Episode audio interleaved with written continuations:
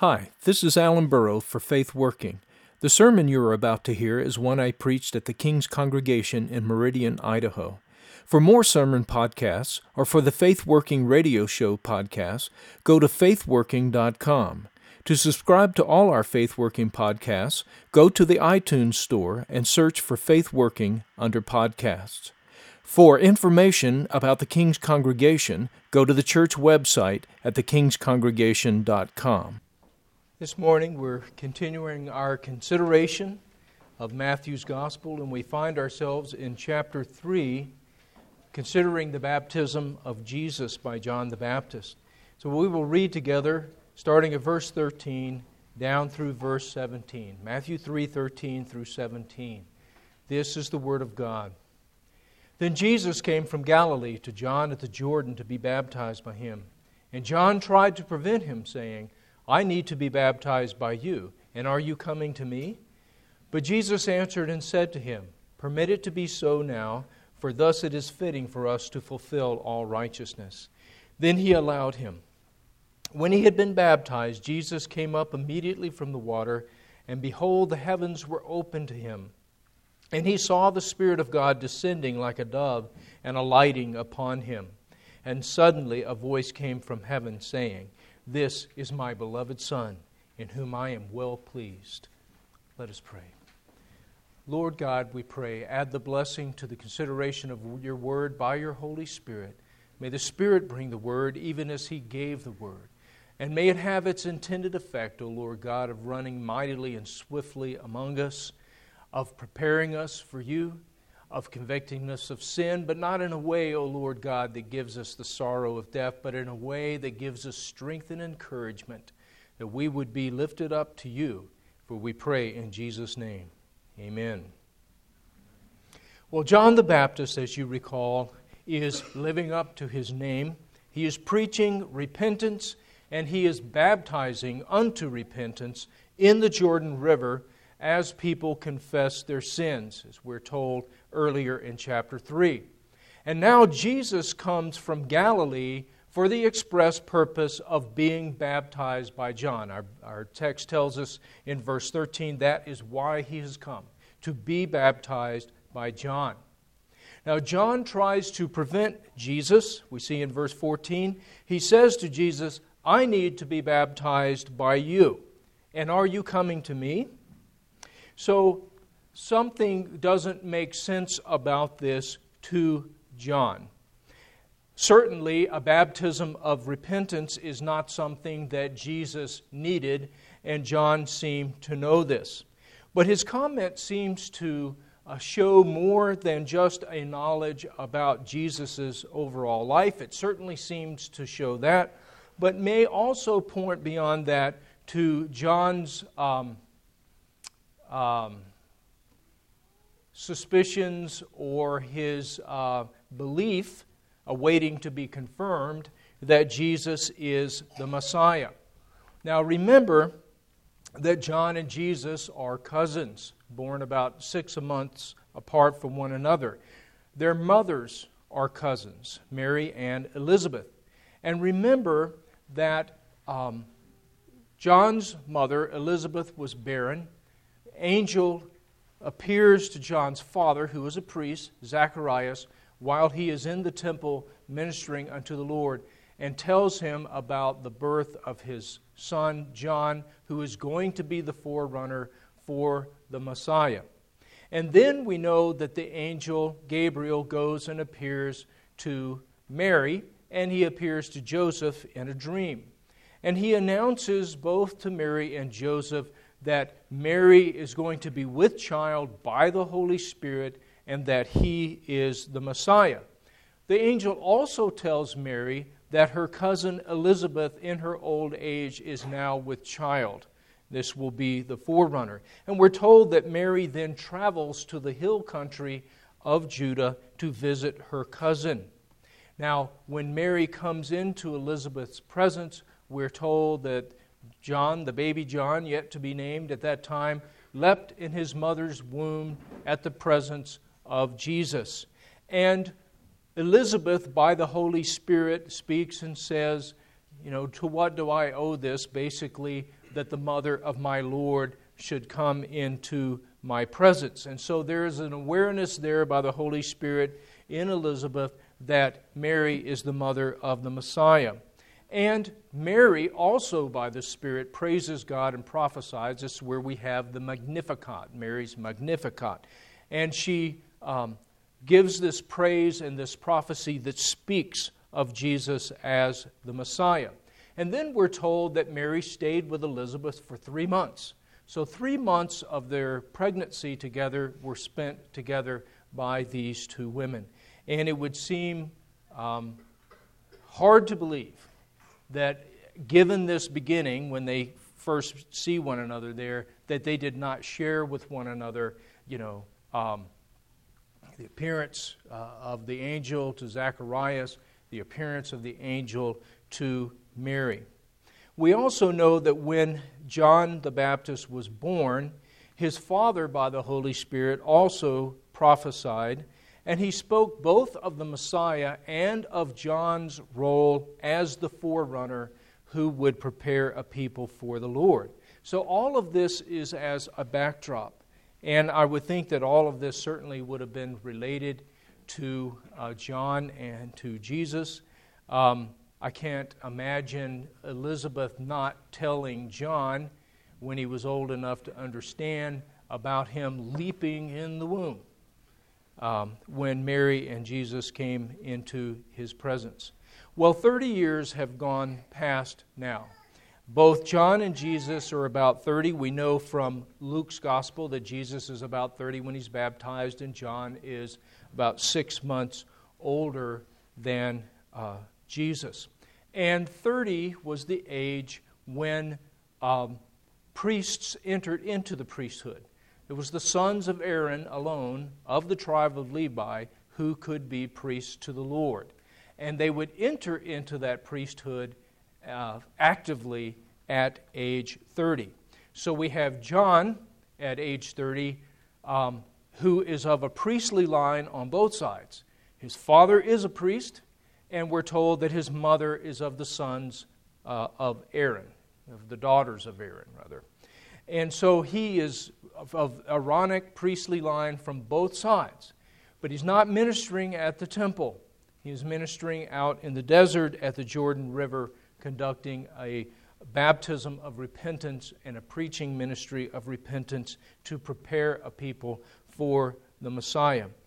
And we're told in Luke that when Jesus then comes to be baptized by John, that he also is about 30 years of age. So John is from the hill country of Judah. Jesus is from Galilee, Galilee, which is a mixture of Jews and Gentiles.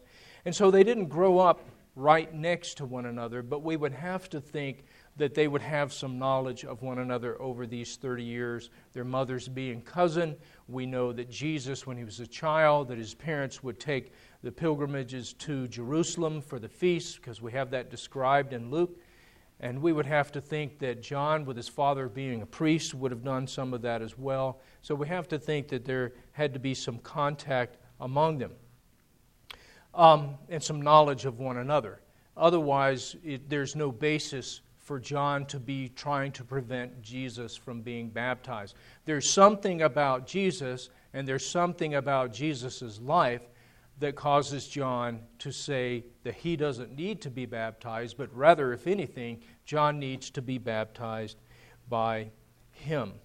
Now, in the Gospel of John, we are told that God had revealed to John, that the Messiah would be revealed to him and to Israel by the fact that when he was baptized, the Spirit would descend like a dove and abide upon him. Now, this would seem to be a situation when we try to put all the pieces together. It's a situation not where John is completely in the dark until, surprise, surprise, Spirit like a dove comes down and rests on Jesus, and then he knows without any kind of a, a background before that that Jesus is the Messiah.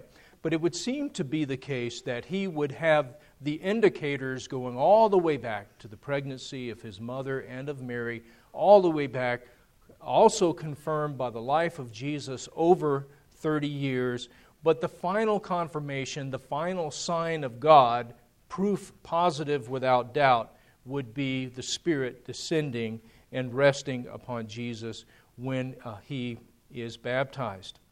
So here, it would seem that John, trying to prevent Jesus, is coming from a couple of different angles. First of all, one thing that is clear to John is that Jesus does not need the baptism of repentance that he is um, working at. That's what he is offering, that's what he's doing, preparing a people for the Lord.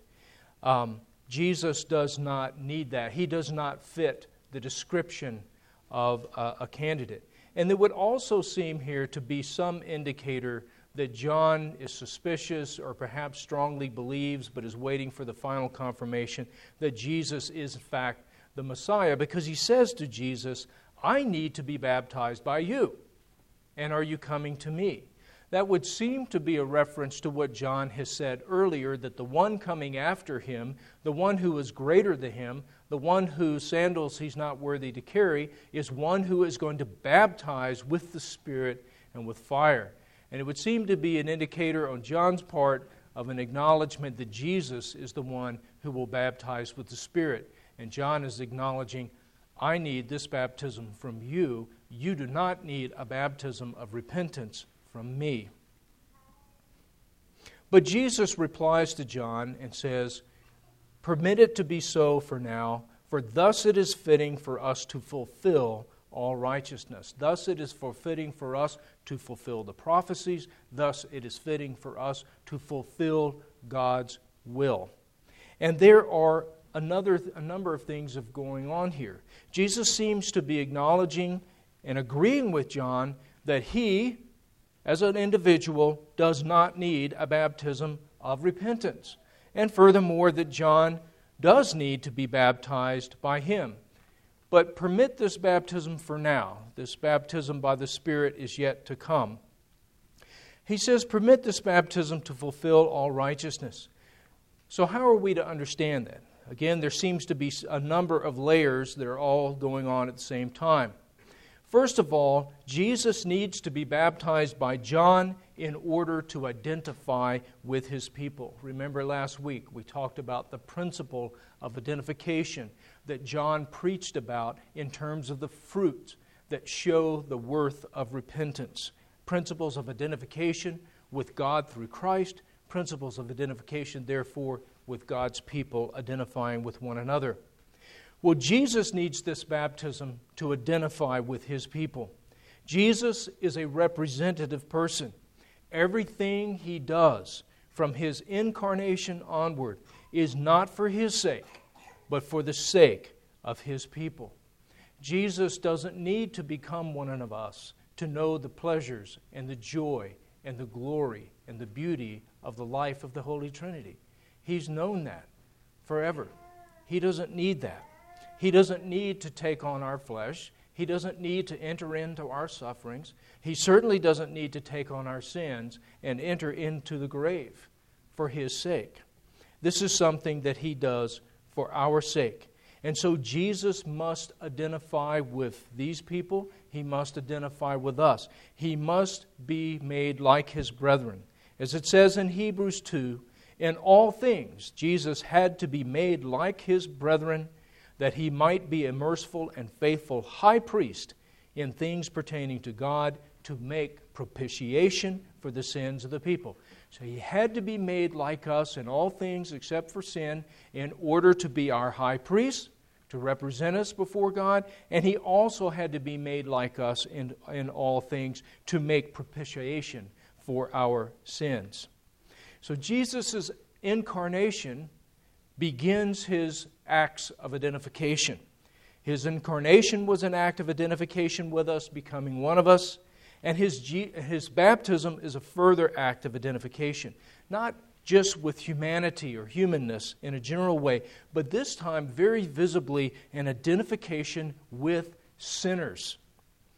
Jesus is binding himself and binding up his identity with the identities of all those who are confessing their sins and confessing the sins of God's people, who feel the weight and really the helplessness of all the sins that have come before them, all the sins of their fathers that have come before them, and all the sins that are manifesting themselves in their own persons. Now, there's a lot of Old Testament background that is being evoked here. Now, over in 1 Corinthians chapter 10, verse 2, Paul tells us that the Israelites who came out in the Exodus, and remember, that's part of the, the pictures and the typology that John's creating by going out to the Jordan River. This is a new exodus, and therefore it's a new exodus out of Egypt. Where is Egypt? Well, Israel has become Egypt. That's the problem. Israel's got to go back out into the wilderness, as it were, confess our sins, her sins, in a new exodus, and have a new entrance into the land.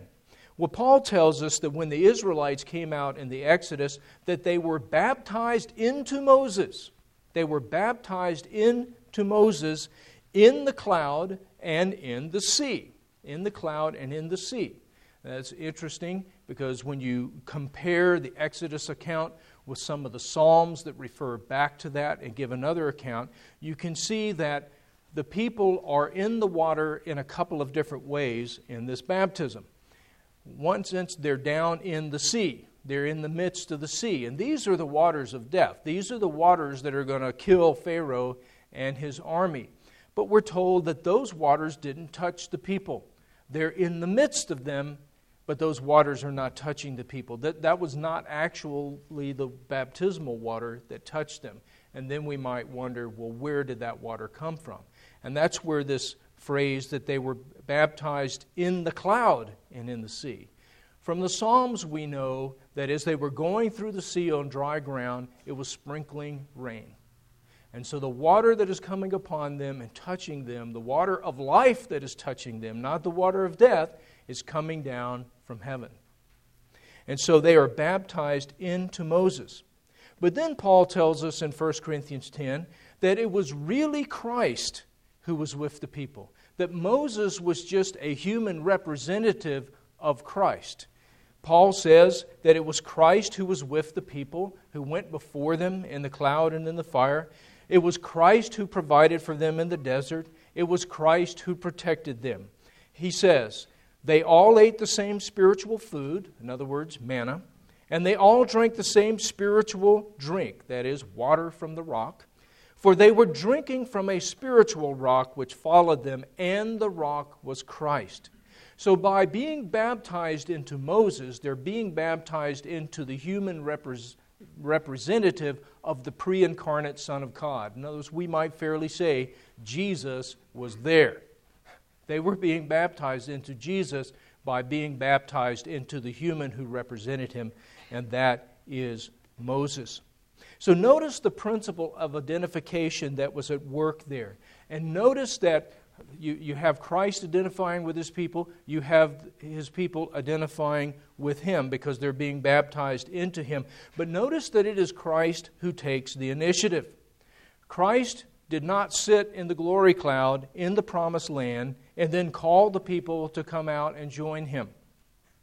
No, he goes into Egypt he goes into captivity, he goes into death, he goes into their predicament, being sinners and captive to death, and he breaks the power of Pharaoh and he brings the people out and he leads them through the sea and through the desert and into the promised land.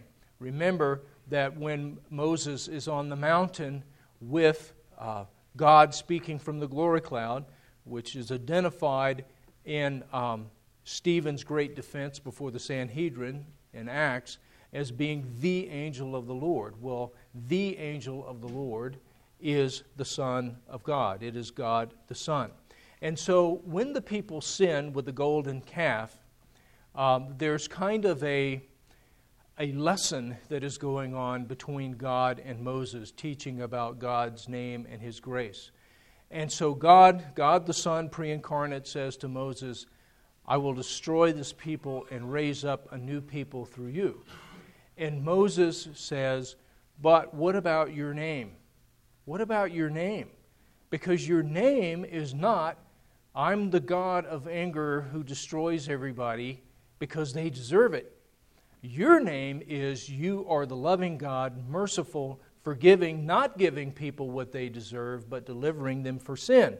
If you do that, you're going to deny who you really are, and all the peoples around are not going to receive a true testimony. And so the pre incarnate Son of God says to Moses, Okay, you lead these people, I will be with you. And Moses says, Unless you go before us, I will not go. So Moses understands very well that he is not the real Savior, he's not the real leader. The Passover lamb, remember, is a picture of Christ, not of the people. So when it says, Out of Egypt I called my son, who is the son who is being called out? It is God the Son.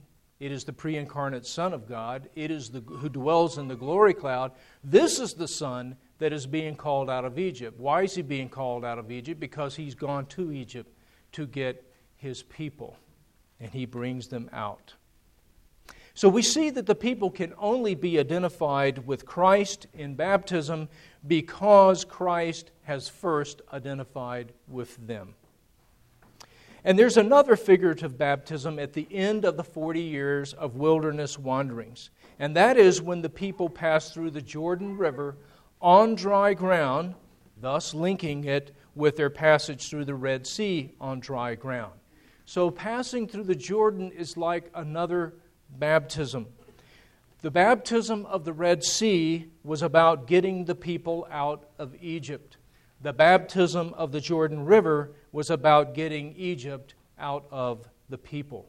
And that is exactly what John's baptism in the Jordan was about as well.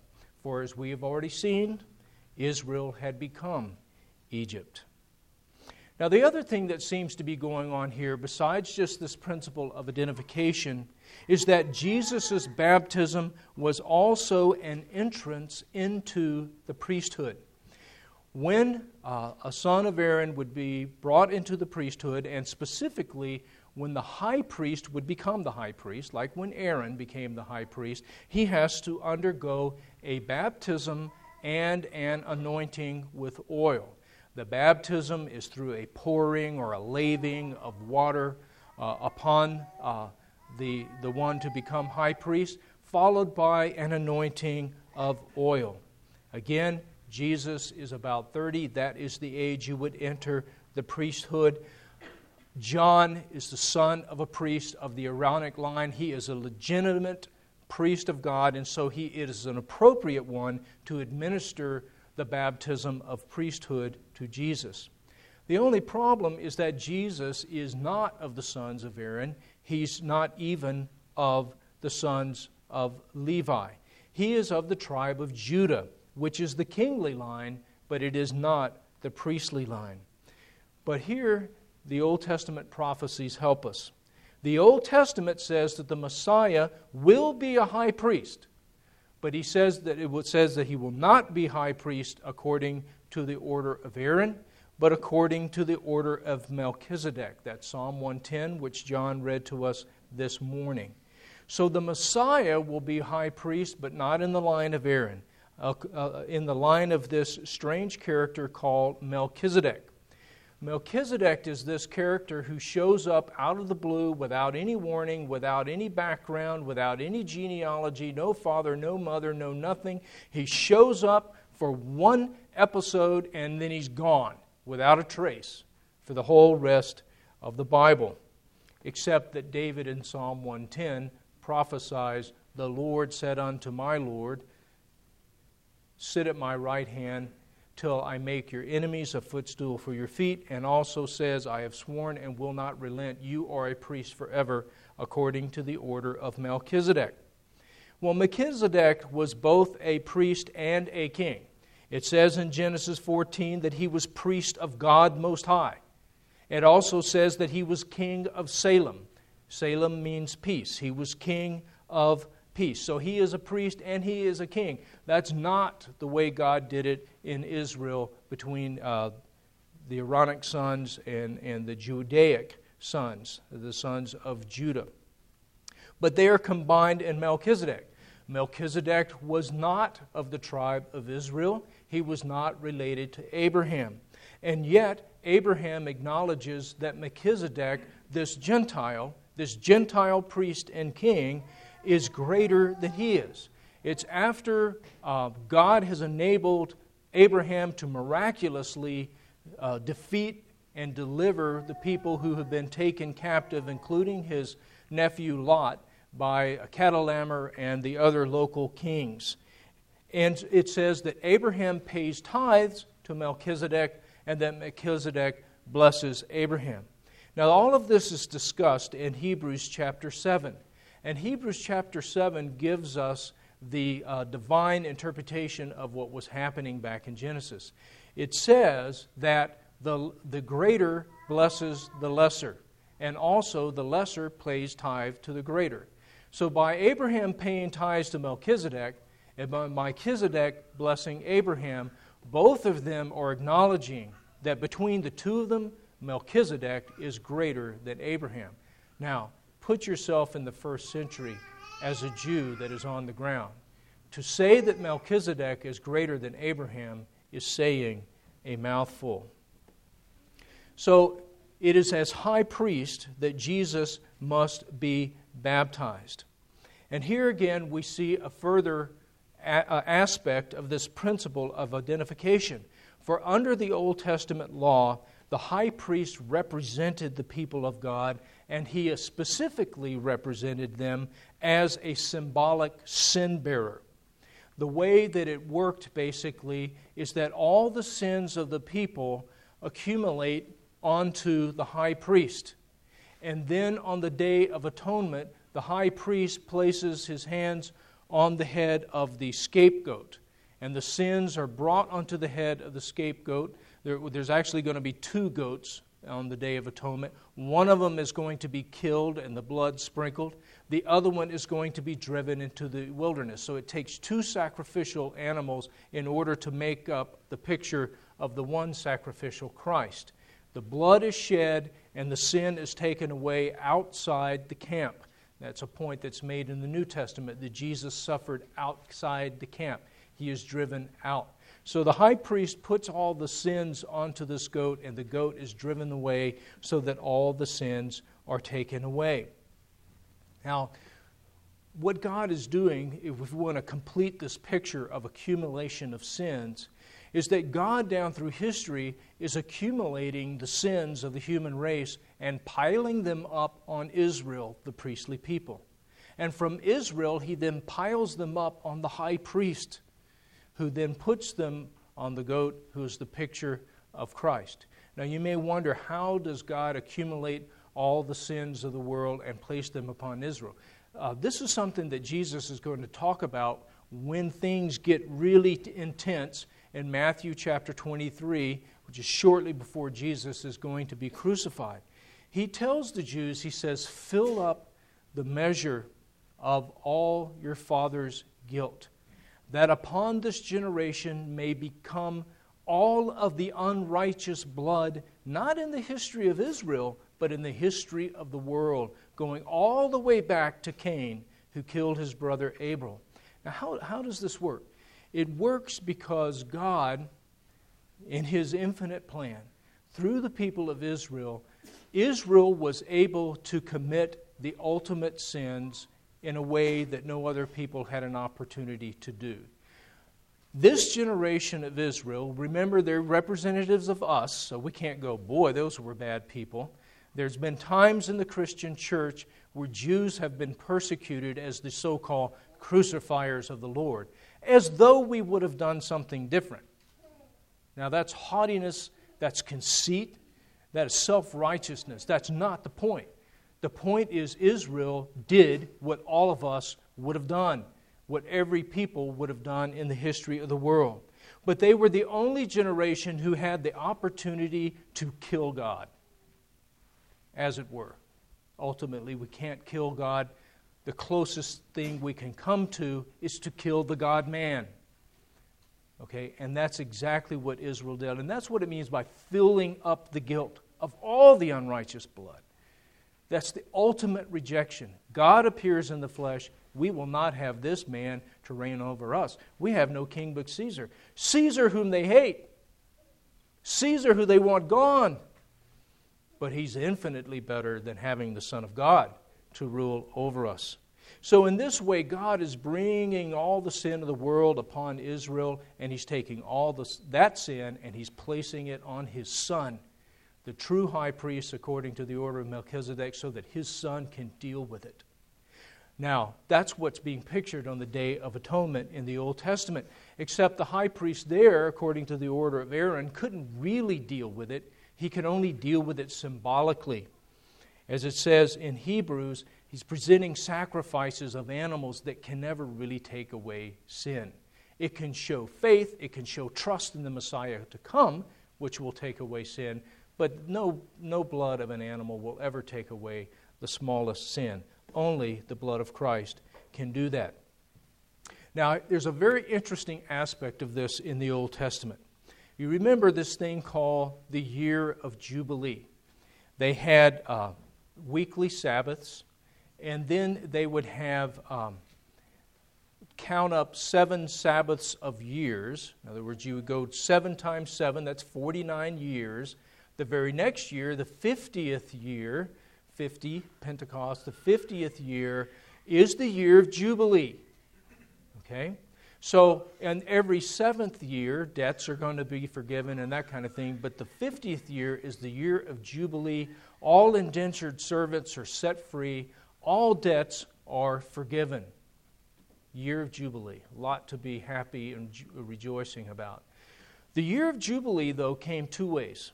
One way was every 50th year, the other way was the death of the high priest. The death of the high priest brought a year of Jubilee no matter when it came. And so it's like, what a strange thing for God to do. I mean, you know, here the high priest died. What a sad event. And it's a year of Jubilee. Well, it's a picture. It's a picture, of course, of the death of Christ.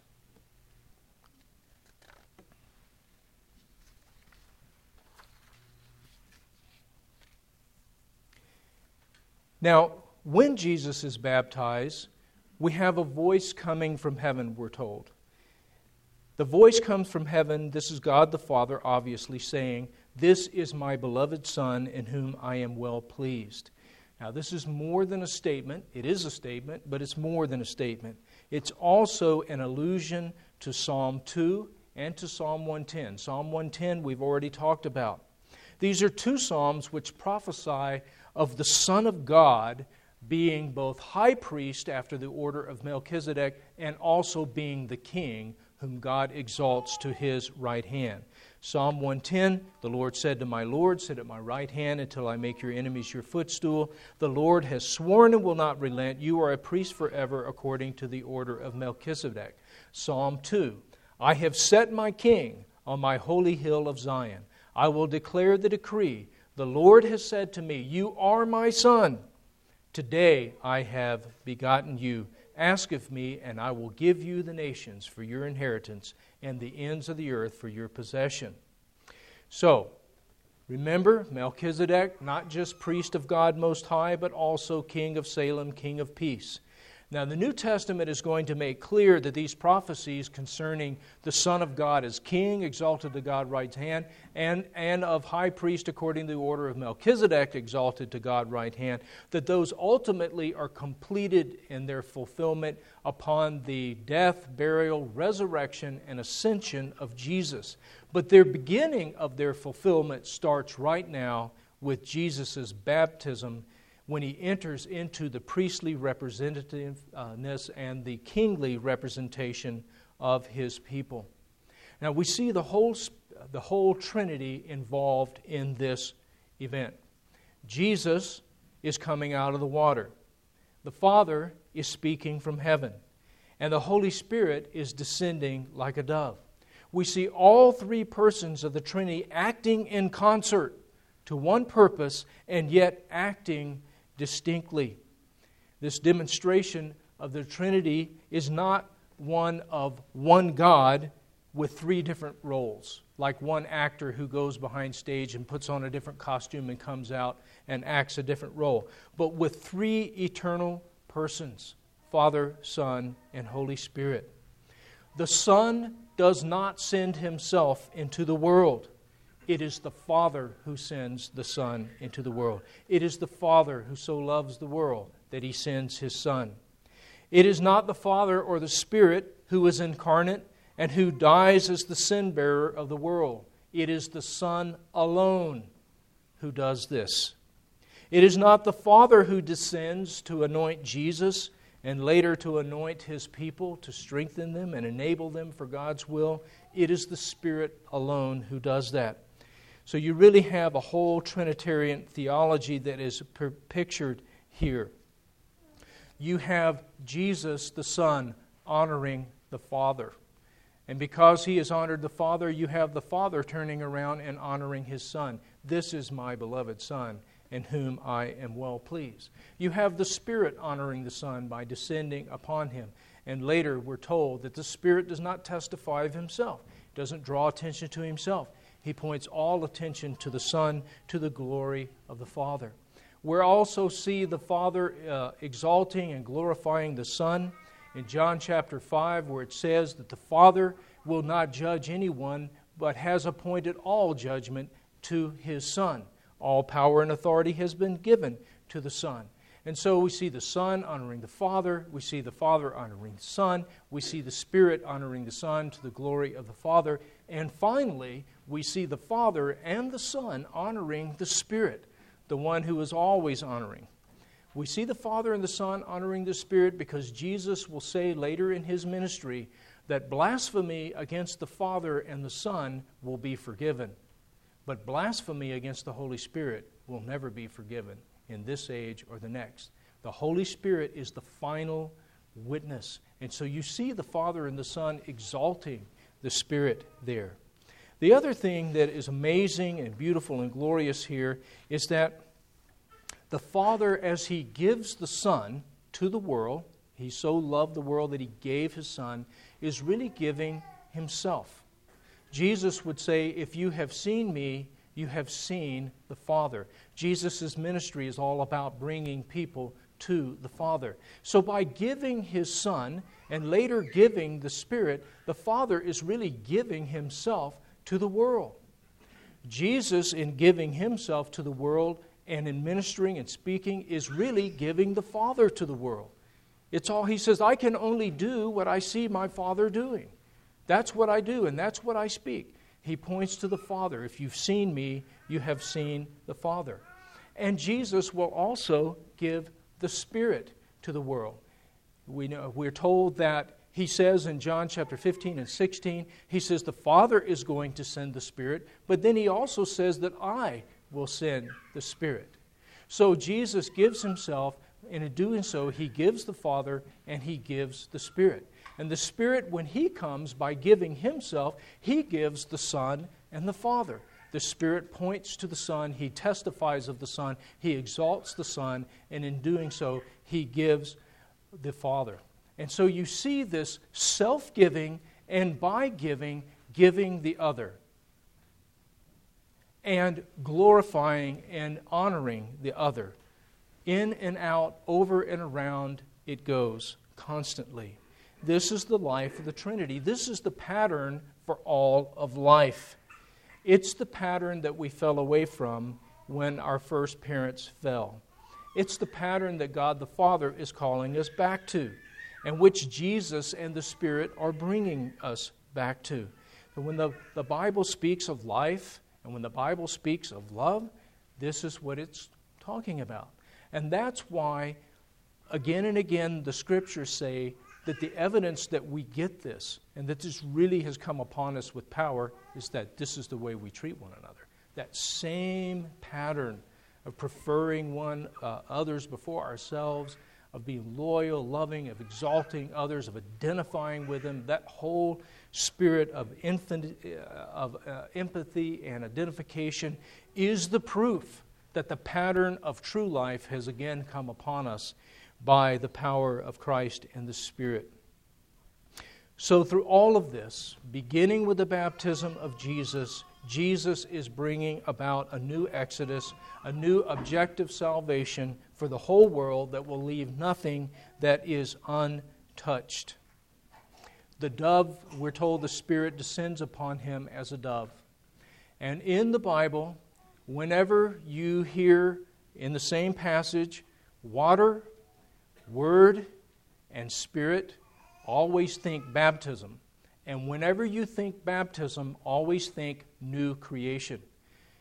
At the very beginning of the Bible, we're talking we hear about God speaking, let there be light. He creates the heavens and the earth. And then we're told that the Spirit of God was hovering over the water. You have Word, you have water, you have Spirit, you think baptism, and you think new creation. And that is exactly what was going on. And we have this pictured again after Noah's flood in Genesis chapter 8. And there we have the type of the dove being introduced. You have had Word, and you have water, you have Spirit, and Noah's flood is like a baptism to take away wickedness and to bring in righteousness. And you have the dove hovering over the water as the harbinger, the, the forerunner, the indicator, the sign that the new world is there.